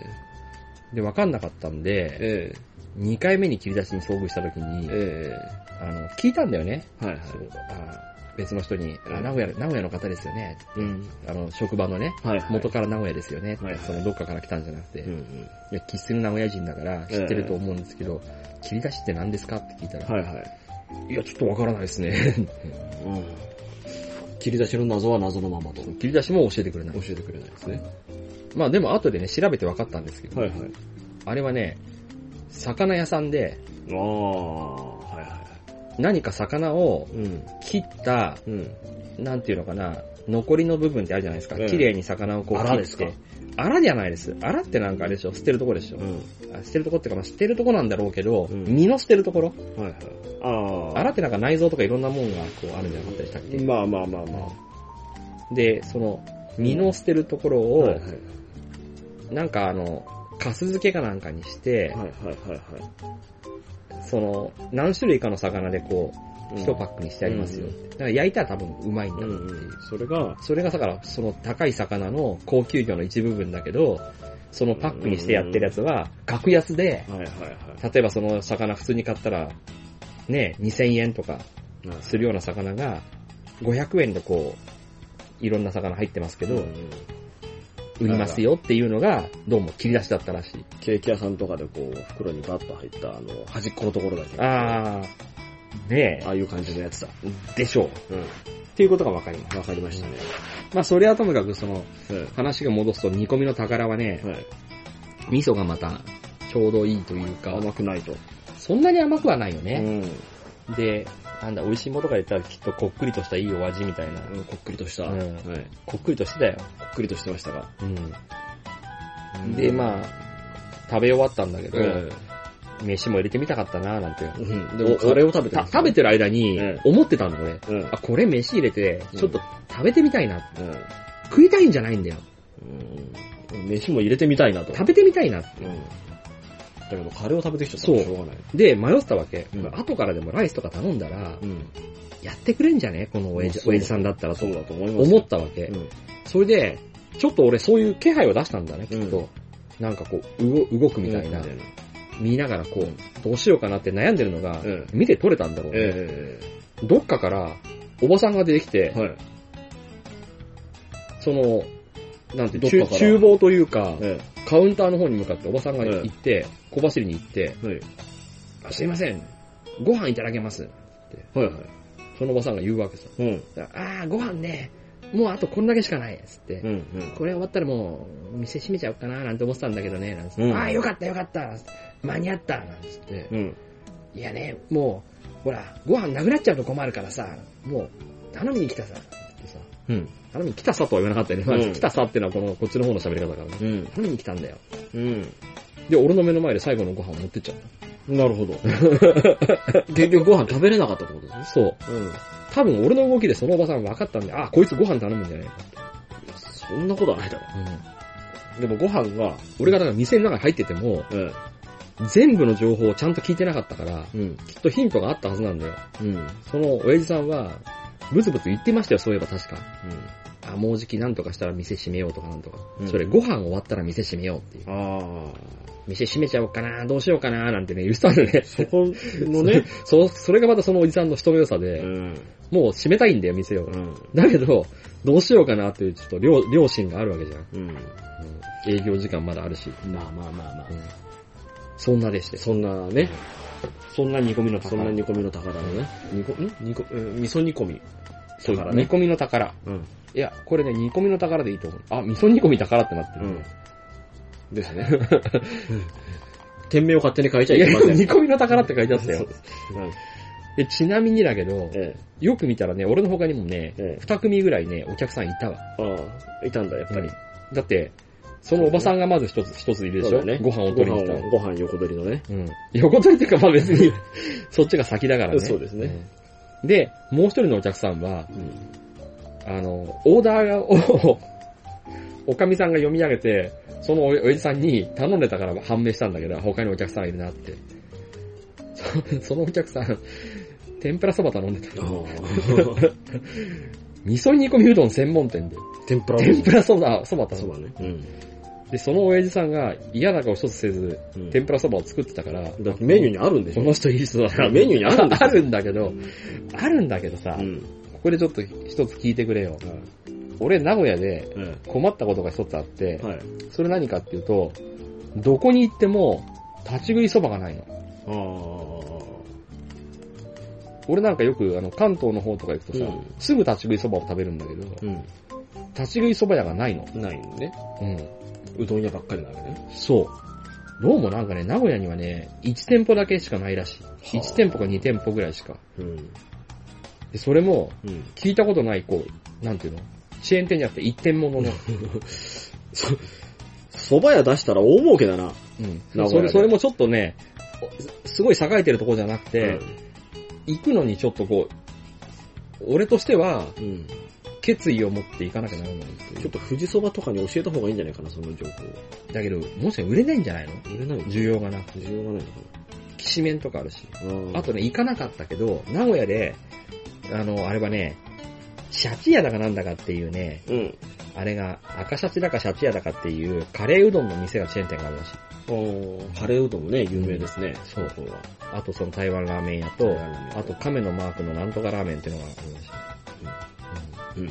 でもあってもいいよね、立ち食いそばがね。うん、あってもいいと思う。きっとね、その関東から来てるやつ人間もいっぱいいるから、うん。立ち食いそばに飢えてるはずだよ。まあでもそう言ってもね、この静俺な岡らのな片田舎には立ち食いそばないんですけどね。ない、立ち食いそばはない。ただ、駅そばとか駅の周りにそば屋はいっぱいある。うん、まあ、あったかな。うん。大きい駅だね。大きい駅じゃないけどな。 大きい駅にはありますよ。うん。いや、あるじゃないですか。あの、伊豆箱根鉄道の終点のあー修善寺駅とか。 終点だから。終点だからうね。ん。伊豆箱根鉄道の間の駅にはないですよ。三島と修善寺にしかないです。橋と橋にしかない。橋と橋にしかうなんい。確かまあ、それ、行きました。に。はいはい。あとあれです。さっきちょ、ちらっと出してましたけど、唐揚げ。唐揚げ。はい。唐揚げ屋がいっぱいありまして、はいそれも名古屋のオースってとこにいっぱいありました。 うん。私は、そこを大体食べましたね。 なんだよ。なんで笑った いっぱいありましたと。んオースとかにいっぱいありましたと。うん言っといて、うん大体食べましたねって。んどんだけ唐揚げを毎日毎日食ってる。しかも仕事で、うん出張で行ってるのに、うん。毎日2カ所ぐらい詰まりましたね、オースのほとんどの唐揚げを食べたっていう。いやいや、あのね、ちょっと言い方にあれがあった。ええ。同じチェーン店はね、何個もは行ってない。ああ、いや、そりゃそうかもし れない。まあね。オース観音っていえうえ観音があるんですうよ。ん。そこから道が横に伸びてるんですけど、はいはいその道沿いに唐揚げ屋がポロポロポロポロ5、6軒あるんですうよ。ん。あまあそこをメインにし、なるほど主ね。戦場にして主戦場にして、唐揚げを食い尽くしてやったと。で、あとちょっと変わり種的なやつとして、台湾のタレント、リーさんっていう人がはい。やってた唐揚げ、うん台湾唐揚げっていうのがありました。これ、何ですかねえ台湾のタレントのリーさんですか台湾のタレントだったらしいよ。うん。本当のタレントかどうか知らないけどね。タレントなんだろうね。タレント、でも、で、店見たってどれがリーさんだかわかんないです。そうですね。うん。でも大体リーさんって名前にしときは間違いないですね。まあね、で、ここの唐揚げは、うーん、なんていうのかな、いつもこん混んでるというか、うん立地かもしんないけど、店の前に椅子とか置いてあって、いつもなんかあの、誰かが頼んでて、頼むと、タイマーというか、あの、時間が経って向こう側を呼ぶと、ピピピピってなる札を渡されるんあです。あ、うんうん、よくあるやつ。そう。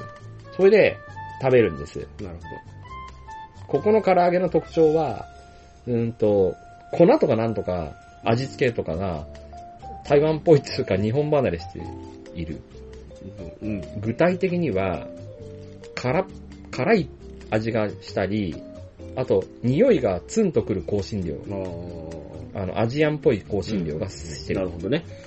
まあでも唐揚げは、あうんれですからね。胡椒なのかそれとも、山椒なのかわかんないけどね。うん。そういう、よく横浜中華街とかでうん食べると、うんあれ、あの、街のチェーン中華料理屋とはちょっと味が違うってなるじゃない、うんそういう感じの味がする。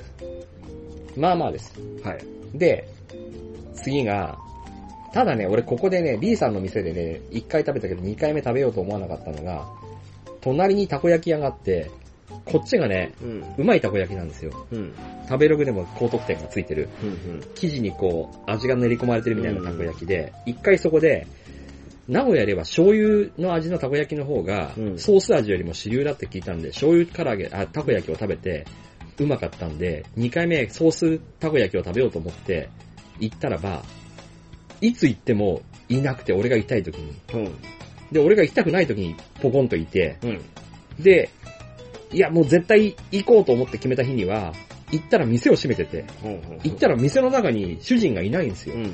いなくて、俺その辺りうろうろしながら主人を探したら戻ってきて、うん。で、あれ今日はごめんね、もうおしまいってうん。言って。だからね、なかなかね、買えないたこ焼き屋が横にあって。 うん。幻のたこ焼き。幻じゃないんだけどね。またこれも、あれですね。レアなたこ焼き。レアなたこ焼レき。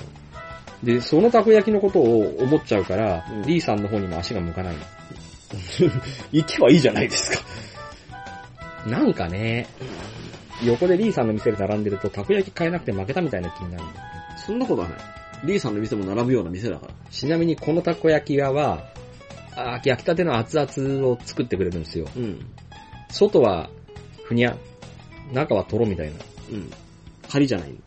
仮なのかなふにゃなん でね。 なんで、そう、ふにゃってなったかっていうと、うん。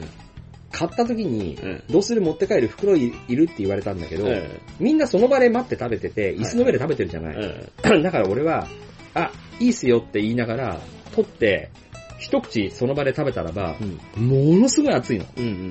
でこれ無理だと思っうて、ん宿に持って帰って、触して食べようと思って、すいません、やっぱり袋くださいなんてうん。うん。パックに入れてもらってね。で、宿に持って帰ったんだけど、うん宿に持って帰って、で、まだ暑いんだろうななんて思って、じゃあ一っ風呂浴びてから食べようなんて思って、一っ風呂浴びてから食べたら、ふにゃってなってた。なんか外にうん。しょうがない。しょうがない。しょうがない。でも味は良かった。うんたこ焼きは鮮度が命だ。だ からその場で食べなきゃダメなのやっぱり。寒くてそもうです、風がビュービュー吹いてても。そうですよ。っていうところの隣にあるこの D さんの食べ D さんの店と D さんの店も2軒あるんだけど、もううん俺こっちしか知らない。うんで、次に、金の鳥からっていう店もそこら中にあるんですよ。うん。これ、細長い、スティック状の、フリッターみたいな唐唐揚揚げをげは揚げ揚てげてま。ますす。から唐揚げね、うん鶏の唐揚げね、そうそういう感じではないですね。でなんかちなみに唐揚げって、はい。そこら辺のそういう名古屋の大須の唐揚げ屋は、みんな大体、一セットというか、結構な量があるんですよ。うん二、人で食うぐらいの量があってう、ん500円ぐらいです、大体。うん。だけど、この金の鳥からは、5本入りっていうのがあってですね、これがね、290円でね、あー、まあ、一人分としてはね、これで十分。はいはい。ただね、面白みに欠ける。こう、なんていうのかな、チェーン店チェーン店してるっていうか。うんただ本当にちょっとだけ食べたい時は、この金の唐揚げの5本入りがはいはい。いいんですよ、量的に。なるほどで、ポテトもね、こう売ってるんだけどね、このポテトの方は、量が多いから、一回頼んだんだけど、えこう一人ではやめた方が無え難まあ、。ポテトはね、あんまり ね、そんながっつり一人で食べないですから。これはね、カップルとかね、女の子のグループ向けだね。うん。でこん、な感じのおしゃれな感じですよね。はい。。もう一つは、店、金シャチ、はい。あやね。はい。これどっちが本当の店なのかわかんないんだけ ど、ここはなんか、あや看ね、板が縦に並んでますね。金シャチっていう看板と、ああややねっね、て看板が。あやね、 うん。あやねはね、あの、元祖味噌唐揚げっていうのを、名乗っていて、えまあ、味噌唐揚げがあるんですけど、まあ、うまいですよ。これは普通にうまいんだけど、前に俺が行った時には、あいつが、雨宮が、なんかこの店のテーマソングを歌ってたのが、ずっと延え。あ々リピートされてたんはいはで、それもなんか、時期外れのう、ん。冷やし唐揚げじゃなくて、冷やし手羽先始めました、みたいな歌を。うん。それのおかげ寒でい、な、マイナス30点。そマイナれス30そのテープのおかげで。テープのおかげうで。んそれ、CM テープで、こう、あれしようとしてるのにな。ヘビーローテーション。ヘビーローテーションでもね、この間行ったらね、それかかってなかった。分かったよなんで、プラス20点。な。まあ、マイナス30からプラス20にだ。からマイナス10点ってこと。マイナス10点ってことか。うん結局マイナス点だよ。一回不愉快な思いをしたからね。ん。雨宮のせいで。雨宮のせいで。まあ味は、まあまあです。なるほどね。うん。でもね、味噌唐揚げ一回食うとうまいかもしれない。この味噌もあんまり甘くない。うん。まあ、味噌物ばっかですな。でですね、え俺がね、地味にね、またなかなか行けなかった店があるんです。え、はい。鳥金商店っていう店があって、はい。これ俺が行くと、はいもう店じまいするんだけど、またレアな、レアな店ですね。夜7時から8時ぐらいに、うん。この大須の商店街って7時ぐらいにみんな閉めるんですよ。早えな。昔ながらの商店街だから。うん葛飾亀有みたいなさ、そういうことかこち亀みたいなとこだから。うん。だからみんな、これやってけんのみたいな古本屋とかさ、そんな店が多くてさ、用品屋も誰が買うんだよ、こんな服みたいなうんさ。そういうとこがみんな7時に一斉に閉めてくんだけど、唐揚げのこういう露店だけは、なかなかね、あの、空いてるんですよ。はいはい。 8時ぐらいまでは。で、そんな中、この鳥金商店は、あっさり7時ぐらいに閉め始めるっていうね。うんもしかしたら8時ぐらいまでやってるのかもしれないけど、材料がなくなって終わったりするパターンもまあ多い。まあ、そういうね、人気店であればね。そう。で、驚いたことに、味によってもう終わったりするっていう。味によって終わるそう。あ、売り切れってことそうそうそうそうそう、ん唐揚げはあるんだけど、うん。うん。あの、なんか、何味はもう終わりみたいな。うん。で、ここの鶏からなんですけど、これはね、俺はね、結構評価高いです。ほうん。なんかね、おじさんがやってて、う。うんあ俺、まあ、いろんな人が働いてるんだろうけど、愛想もそんなに良くはないような感じはするんですよ。で、明るさがない。 店の中に。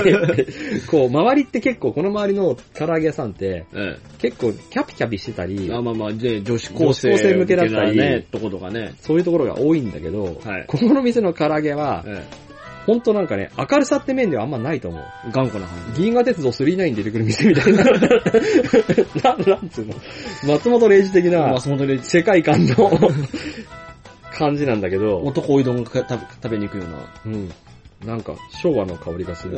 うん。まあ、いいんじゃないですたか。、だ、唐揚げはうん買って食べてみたらばう、ん。うまいのと、うん。翌日になってもう、ん。全然、あの、まだ、パリというか、肉の弾力を保っていつつ、うん、べちゃべちゃにもなってなくはて、いはい。これはプロの仕業だなっていうよう な。で、肉もでかい。うん一個一個が。やりますな。はなので、俺はこの唐揚げの、名古屋の唐揚げの中で、1、2を争う推しなのはこの鳥金商店。鳥金商店。ただし、すぐ閉まるのと、うん。とっつきが悪い。うん。並んだりするんですか並ぶ時もある。うん。並並ぶ時もあるんだけど、並んでねえなと思っていくと、もう終わりなの。ま店まだ開いてんだけど、うんすいません、もう終わりですみたいなね。そうですね。だけどね、いいですよ、ここは割と。なるほど。うん。唐揚げの味だけに絞ってうんいくならば。それとですね、あのーもう一個言うならば、うん。まあ、あとに二つ三つあるんだけど、もう一個言うと、あのーそのすぐ隣に、アジア坊っていう唐揚げ屋の店があるんですよ。うんここはなんか、どっちかというとポップな感じのうん。 店構えと、うん。あれと、で、おっさんがいる時もあるんだけど、女の子がいる時もあって、いやて店店員員が、が、店員がね。店員がね。はいはい。で、で、店の客層は、大体女子高生。電話番号が、うん。インフォメーション電話番号が、うん携帯じゃないですか。まあ、そんな店もありますよ。 うんで、ここの店の、あれは、売りは何かっていうと、タピオカジュース唐揚げ屋だろ。唐揚げ屋なんだけど、ん。唐揚げと唐揚げとタピオカのお店って書タいてあるなピオカの店って書いてあるように、タピオカのドリンクうんなるほど。が美味しいと。美味しいんだけど、ん。唐揚げも実は衣がタピオカな粉でできてるというね、ああ、そういうね。うん、はいはいはいはい店なんです。キャッサバのね、粉でうね。んキャッサバかね。 うん。で、この店の特徴が何かっていうとね、ちっちゃいサイズの唐揚げは350円とお安い。うん、うん、それと、タピオカの粉がうん。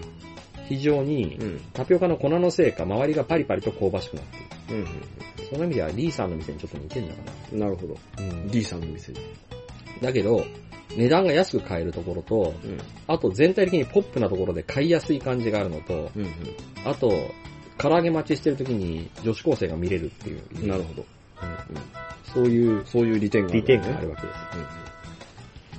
味的にはねう、ん。D さんの店に近い。でそうだね、ちょっとか、匂いが、匂いがちょっと、日本離れしてる匂いだね。うん。ここもおすすめです。なるほど。で、鳥金と近くにあるんで、じゃあ2店舗回ればいいじゃないですかと。そう。こういう名古屋の唐揚げ屋は、俺の作戦では、うん2店舗行くときは、片一方の店に行って、5分ほどかかりますって言って、札をもらって、金を払って、うんそうしたらもう一個の店に行って、うん5分ほどはらかかりますって言って、札をもらって、うんうんそれで元の店に戻ると、うんあ、もうすぐや上が上げ上がるみたいな。なるほどね。それを繰り返繰りす。返す。うんやりますな。まあ、そんな唐揚げの話ですよ。はいはで、まあ、唐揚げはそんな感じでした。はい。それでですね、あと他にも行ったところがありまして、それはですね、はい名古屋らしいところですね、ええ。コンパルっていう喫茶店に行きまして、コンパルですうかん。うん。ここはですね、何店舗かあるんですけど、名古屋の中に、うん、うん。こだわりの店とかっていうことで、寝る引きのコーヒーとか、ぬうん布のね、うん、うん。出してるとこなんですけども、ここでね、俺が飲んだのはね、アイスコーヒーっていうものがありまして、普通じゃないですか。アイスコーヒーは普通なんですけど、え出てくるときにえ、えこう小さいコーヒーカップに入ったコーヒーと、うん氷の入ったグラスが出てきまして、自分で、この、ホットコーヒーを氷の入ったグラスに移し替えてえ。、うん。アイスコーヒーにします。はあ。なんかこの方がですね、ええ、濃いめに出したホットコーヒーでアイスにした方が、ええ。うん。元からアイスコーヒーにするよりも、直前にその、氷を入れた方に移し替えて作る方がうん、香りが立つらしいんですよ。はうん。これ本当に確かに美味しかったですよ。あ。なるほど。で、ここに問題が一つありまして、えここに名物がありまして、え。はいはい。その名物っていうのがですね、エビフライサンドエビフライですかまあ、名古屋と言ったらエビフリアですからね。なんですけど、このサンドイッチが、なかなか美味しそうっていうか、有名なんですね。うん。アイスコーヒーとエビエビフライサンドを食べるのが、うんここの喫茶店のあの定番らしいんですけど、うん。はいはい。まあ、エビフライサンドもそこそこ値段するんですけどね。お高いで1000すね。円くらいするんですよ。930円。で、これをですね、食べようかと思ったんですがえ、え。まあ、言ってもサンドイッチじゃないですサかン。ドイッチですね。これを夕食にしたらば、え物足りないんじゃないかと俺は思ったわけですえ。よ。なるほど。まあでも930円もしますからね。そうです。そこでですね、コンパルのエビフライはたい、エビフライサンドは体験してみたいが、うん。これじゃ物足りなかったら困るからということで、宮本むなしに、いやいやいや、この時はねえ、あの、味噌カレ味噌カレーに。味ー味噌、味噌カレー、ああ、肉味噌カレー。肉味噌カレー研究所で肉味噌カレーね。カレーを食っうて、ん。うん。さっき俺言ったじゃないですか。その肉味噌カレー研究所で、えカレーを食べてえ。う、ん。なおかうつ、ん。その、なんだ鶏のうん。カレーにつけたみたいなグリルチキンみたいなやつもえ食べてやったと。ええ。言ってましたね。で、腹いっぱいになった腹いっとぱい。になったと。実を言うとですえね、え。その前にですはいね、はい。コンパルでアイスコーヒーを飲んで、えエビフライサンドえ。をはい。食べようかどうしようか迷った挙句に、ええ。宿に持って帰ることにしたんですよ。はい。お持ち帰りができるっていうんで。え そのエビフライサンドえ。をえ手にぶら下げながらえ。、ええ。肉味噌カレー。肉味噌カレーに入っちゃったんです入よっ。て、いや、冷やかそうかと思ったんですけど、うん。表でこう、なんていうんですかね、店舗の表にうん。窓口があって、そこからそのグリルチキンだけを買えるのかなと思ったんですよ。はいはい。で、ところが、店舗の入り口にこう、うろうろしてても、店員さんも出てこないし、うん。あれこれって中に入って注文しなきゃダメなのかなってガラガラって開けた瞬間に、いらっしゃいませってなってう、ん。 なんとなくその、その場のノリで、うん。着席しちゃったん ですよ。なるほど。いい匂いもしてて、カレーうの。ん。腹は減ってるし。えそれで肉味噌カレーとえ。はい。チキンのグリルを食べたんですね。なるほど。で、エ食ビべフライ終サンドわってはって思ったのが、そう、エビフライサンドどうしようと思って、うんしょうがねえなと思いながら、道中、帰り道、うん。いつものような癖で唐揚げ屋に一軒寄って、どんだけ食ってんですかホテルの中に戻ってったわけですよ。同僚のよく食う子っていうのを、うん。どんだけ食うんですかそうだよね。その、何ですかうん。カレーを食べ、うん。なんとかチキンを食べ、いやいやいや、名唐古屋揚に。げを食べ、エビフライサンドを片手に、ホテルに帰っていく、うん第2、 うん。同僚の子がよく食べてさ、って、その子どんだけ食うんですかいやいやいや、その子は、毎日コンスタントに食ってるんだけど、うん俺は、その、ちょっとね、あれが出ちゃってね、貧乏症が出ちゃって、名古屋に3週間ほどいたんですけど、ん最後の2日目ぐらいだったんですよ。んあと2日で帰るぐらいのうん。時だったんですよ。うん。で、あ、もう名古屋のものを食い尽くしていかないとなと思 って、そんななっちゃったわけですよ。何度も行けばいいじゃないですか、食いに。名古屋まで。名古屋まで。で、そのエビフライサンドなんですけど、宿に帰って開けてみて、ん。まあ、途中ね、ちょっとね、カレー屋のあたりでもね、一回ちょっと開けかけたんですよ。開けて食べようかなと思ったけど、さすがに、なんか、パッケージを開けて、うん手突っ込んだら、うん。意外と一切れがでかかったんですよ。うん。だから、あ、これなかなか今これ食うの無理だなと思うんって、でかいわと思って、ひょいってこう食べて、うん。何食わぬ顔でカレーを待とうかと思ったんだけど、これひょいで食える大きさじゃねえぞと思って、うん。で、そんな風になって宿まで持って帰ったんですけど、宿に帰って、うん。まあ、とりあえず、まあ、外から帰ってきたんで、うん。あの、服とか脱いでですね、一っ風呂浴びてですね、うん。それからあの、サンドイッチのパッケージを開けて、これどうしようかな、食べてみようかなと思ったら、ちょっとふにゃふにゃになってるんですよ。なってるでしょうね、そりゃ。これね、結構ね、水気が、 水気っつうのかな。まあまあまあ、や、キャベツかなんかの千切りがね、入ってますし。で、まあ一口食べてみたんですうよ。ん。したらね、うん。これうまいっすね。あうまいっていうか、空腹で食いたかった。あそう 名物ですからうね。ん。これね、よく考えたらね、うん。結構大きめのエビフライがね、うん。 3本分ぐらい使われてるんで3すよ本。分ぐらい使われてますね。 3本分ぐらいあって、で、おまけに卵とかも入ってて、入ってますね。これ具沢山で、うん。なかなかのあれでしたよ。うんボリューム感ですね。割と一つで夕飯十分じゃないかと。うん。言うほどのね。うん。もう最後の頃なんて泣く泣く食べましたよ。失敗じゃな いですか。失敗談ですね。で、俺、その時に思ったのが、うん。あ、こういうものは、現地で食わなきゃダメだなって。 930円もそれエビフライサンドもをう持って帰ね、っちゃダメだなって。たこ焼きに続いてね。たこ焼きに続いてねう、んふにゃふにゃになってるやつをね。そうそう。まあその点、唐揚げは、持って帰って、うんなんなら次の日食っても、食える唐揚げが多かったですうね。ん、なるほど。で、参考のためにね、うん。セブンイレブンもあったんで、うん。そこでもちょっと唐揚げ買ってみたりしたんですうよ。ん。セブンイレブンの唐揚げはね、うん。ダメですね。一気に冷めると、うん。油の部分が気になります。うん。うん。うん。まあまでしたあ、ねあ。んまりセブンイレブンの唐揚げを、うん。あれしませんからね。でもほら、持ち帰ってへにあゃれへにゃっさせて、ないですなんか5個入りで、うん。 180円だか200円だかで買えるじゃないですか。そう考えるとめちゃめちゃ安いなっていう。うんそうですね。うん。ただ、唐揚げのね、専門店がいっぱいある中で、セブンイレブンの唐揚げはやっぱちょっと戦えないなっていうところがあります。あと行ってなかったけど、あれもありましたよね。行かなかったけど、その、九州系の唐揚げ屋もありました。九州系の。九州系じゃないかな、なんか中津なんとか唐揚げとかっていうのがありましたけどね。ほうそっちもまあ、まあ近所にはないからね、うん。うん。行ってみるのもいいかもしれないなってういうね、ん。なるほどね。話ですよ。はいまあ、そんなそ話んなが一つ名古屋飯の話ですね。で、あとね、そう、最初に言ったことに話戻るんですけど、実は名古屋ってう、ん。どこに行ってもう、ん。若干甘めな気がするんですよ、味付けが。例えば、きしめんとか食べると、つゆが甘めなんですよう。ん。で、向こうの人は多分全く、そんなものを思ってもないだろうけど、食堂的なとこに入れば、蕎麦はあるんですよ。うん。ところがほら、蕎麦もつゆが甘めなんですよ。で、どこに行ってもカレーも甘めだったりするとこあるんですよ。その、一般的な食堂のとこのカレーとか。うん。うん。で、どこに行ってもことごとく、一味が置いてあるんですね。うん。なるほど。七味じゃなくて一味なんです。一味なんですね。必ず一味で、なんで一味ばっかなのかなと思って、思ったら、基本の味付けが甘いんですよ。うん。で、甘いのが嫌だったら、一味をぶち込めっていうようなスタンスなのかなと。おうどこに行っても一味なんだよ。うん真っ赤なんだよ。一味ですね。 それがね、名古屋で気にかかったことですね。なかなか名乱古暴屋ですのね。人、七味知らねえんじゃないかなと思う。まあ知らない可能性がありますね。あの、みかんの皮の香りとか知らねえんじゃないのってね、思いました。うんそんなことはないだろ。え そんなことはないだろ。どどういうことみかんのいや、七味知皮ってるだろ皮。の香りを知ってるってこ七味と知ってるだろ。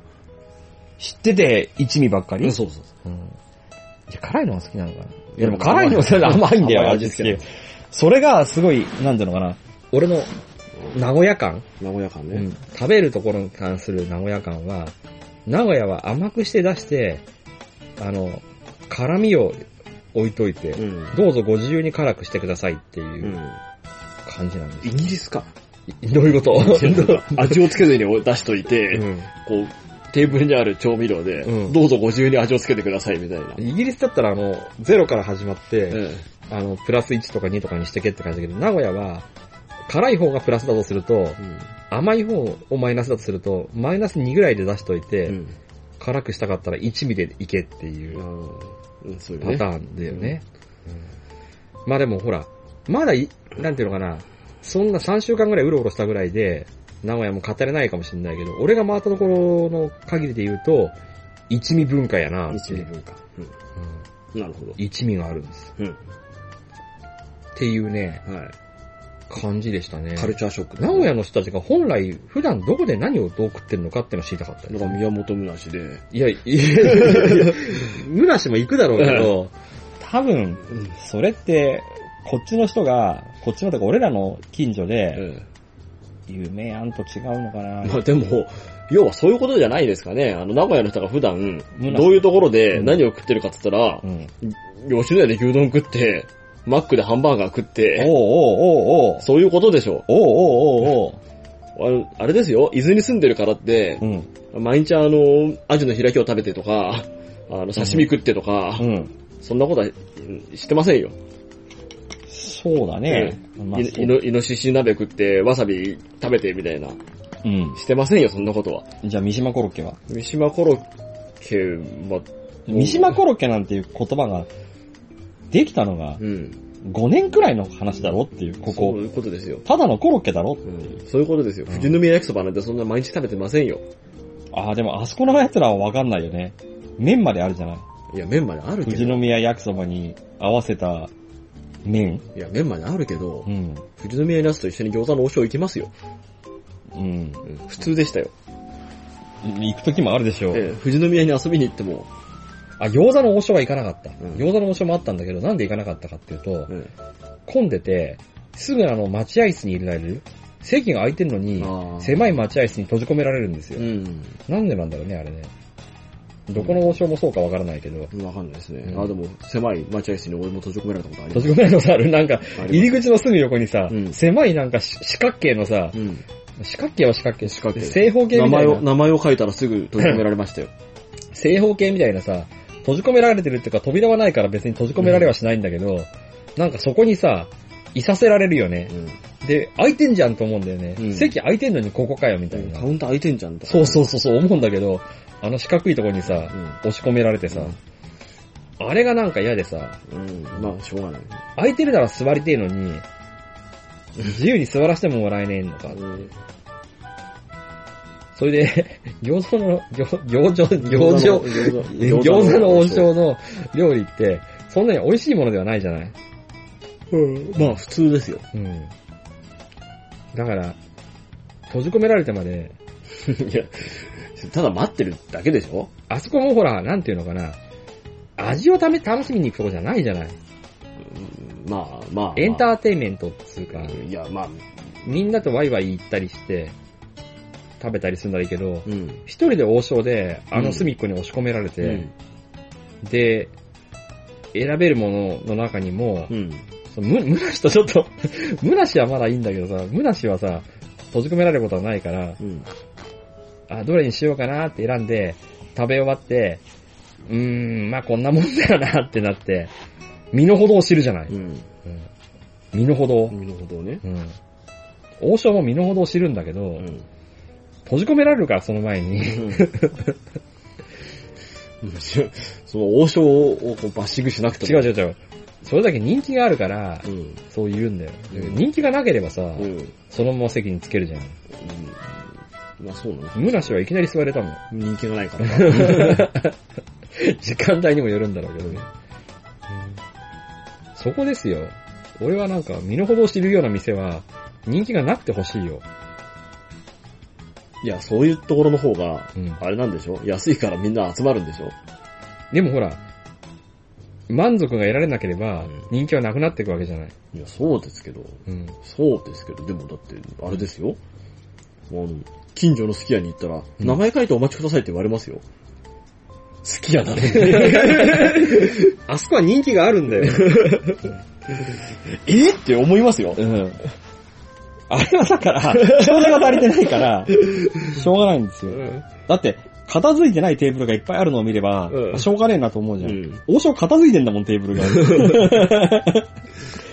そうなるとさ、人手不足じゃなくてさ、うん。人手不足にならないようにさ、もう事前に手を打ってる感があるじゃない。まあね。まあまあ、その方が普通なんだよね、うんきっそとういうことね。ですよ。そうなんだよ。そこら中散じらかった店で食べたいとは普通思ってないはずなんだよ、うみんんな。だけど、なんかそこまで求めちゃってるところがあるよね。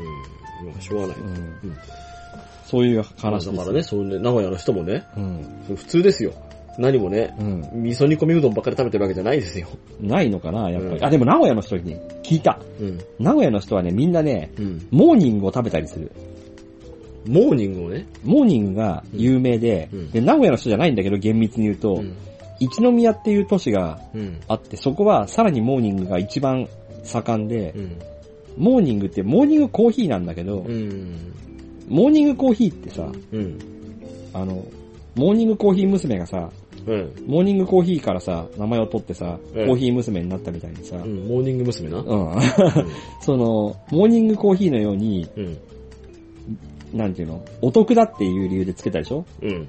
スンクが。そうだねう。んモーニングセットな。うんそれで、デビュー曲も、モーニングコーヒーで、ん、モーニングコーヒーなうんあれモーニングコーヒーってデビュー曲だっけ、デビュー曲でいいんじゃないですかなんか前にももっとあったような気がすえ、る。ないでしょ。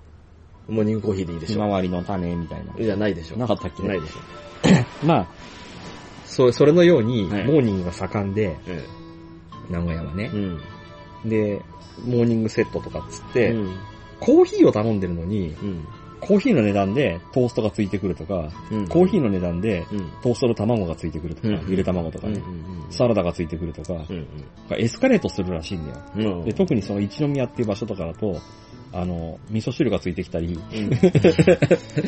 いいろいろご飯が出てきたりするらしいんだうよん、。コーヒー飲んでるのにな。そうそうそうそうそう。トーストまででいいよ。うんで、その現地の人たちは、そのモーニングセット用のチケットがあって、うん。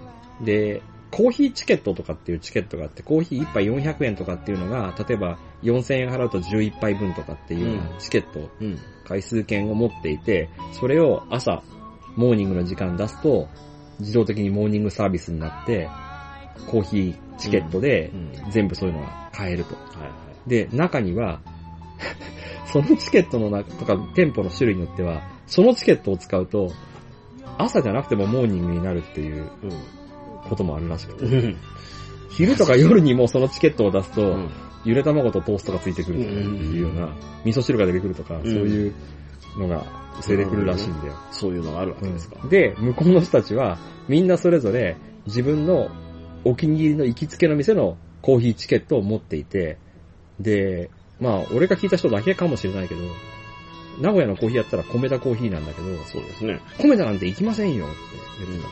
はもうちゃんと自分のお気に入りの店がありますから、うん。米田みたいなチェーン店なんて行きませんよって言ってる人がいましたね。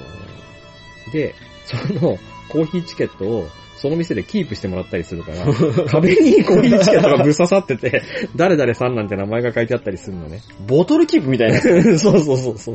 すげえな、それも。だってそのコーヒーチケットは確かに他の店じゃ使えないからああね。まあそうですね。コメダのチケットだったらどこでも使えるかもしれないけど、コメダのね、うん。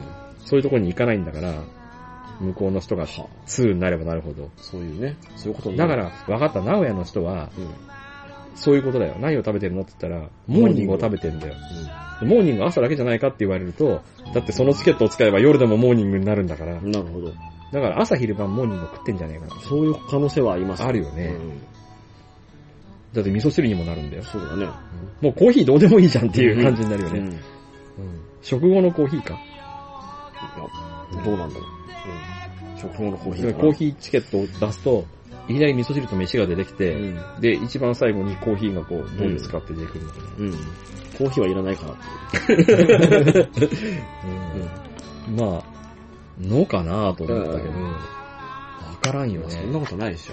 うんそういうね、名古屋の謎だよ。みんな名古屋人は何を食べてるのうん。まあね、か。名古屋人が何を食べてるのかはまた名古屋の人からこう、どしどしとうん。メールが、メールが来るかね。ツイッターかメールがどしどし来るはずですよ。そうだねうんツイッターとかね、うちツイッターのハッシュタグみたいのがないから。ないですね。ううん。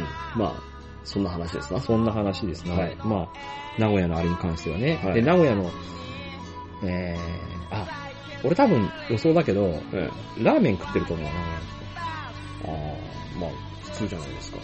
でもそんなにラーメン屋ラーメン屋言ってないんだよね。まあでもね、ラーメンね、静岡でもあるんですよ。うん。藤藤枝の方は朝ラーメン。朝ラーメンですよ。ーメン。だから朝からラーメン食べて、うん。うん。昼は昼でラーメン食うべて、ん夜は夜でラーメン食べますよ。藤枝の人は。そんなに食べるかね。食べないですね。うん。まあ、そういうことで、うん、またね、は皆さんの意見も聞きたいなと思うんですよ。い。はい。じゃあね、こんなとこで今回は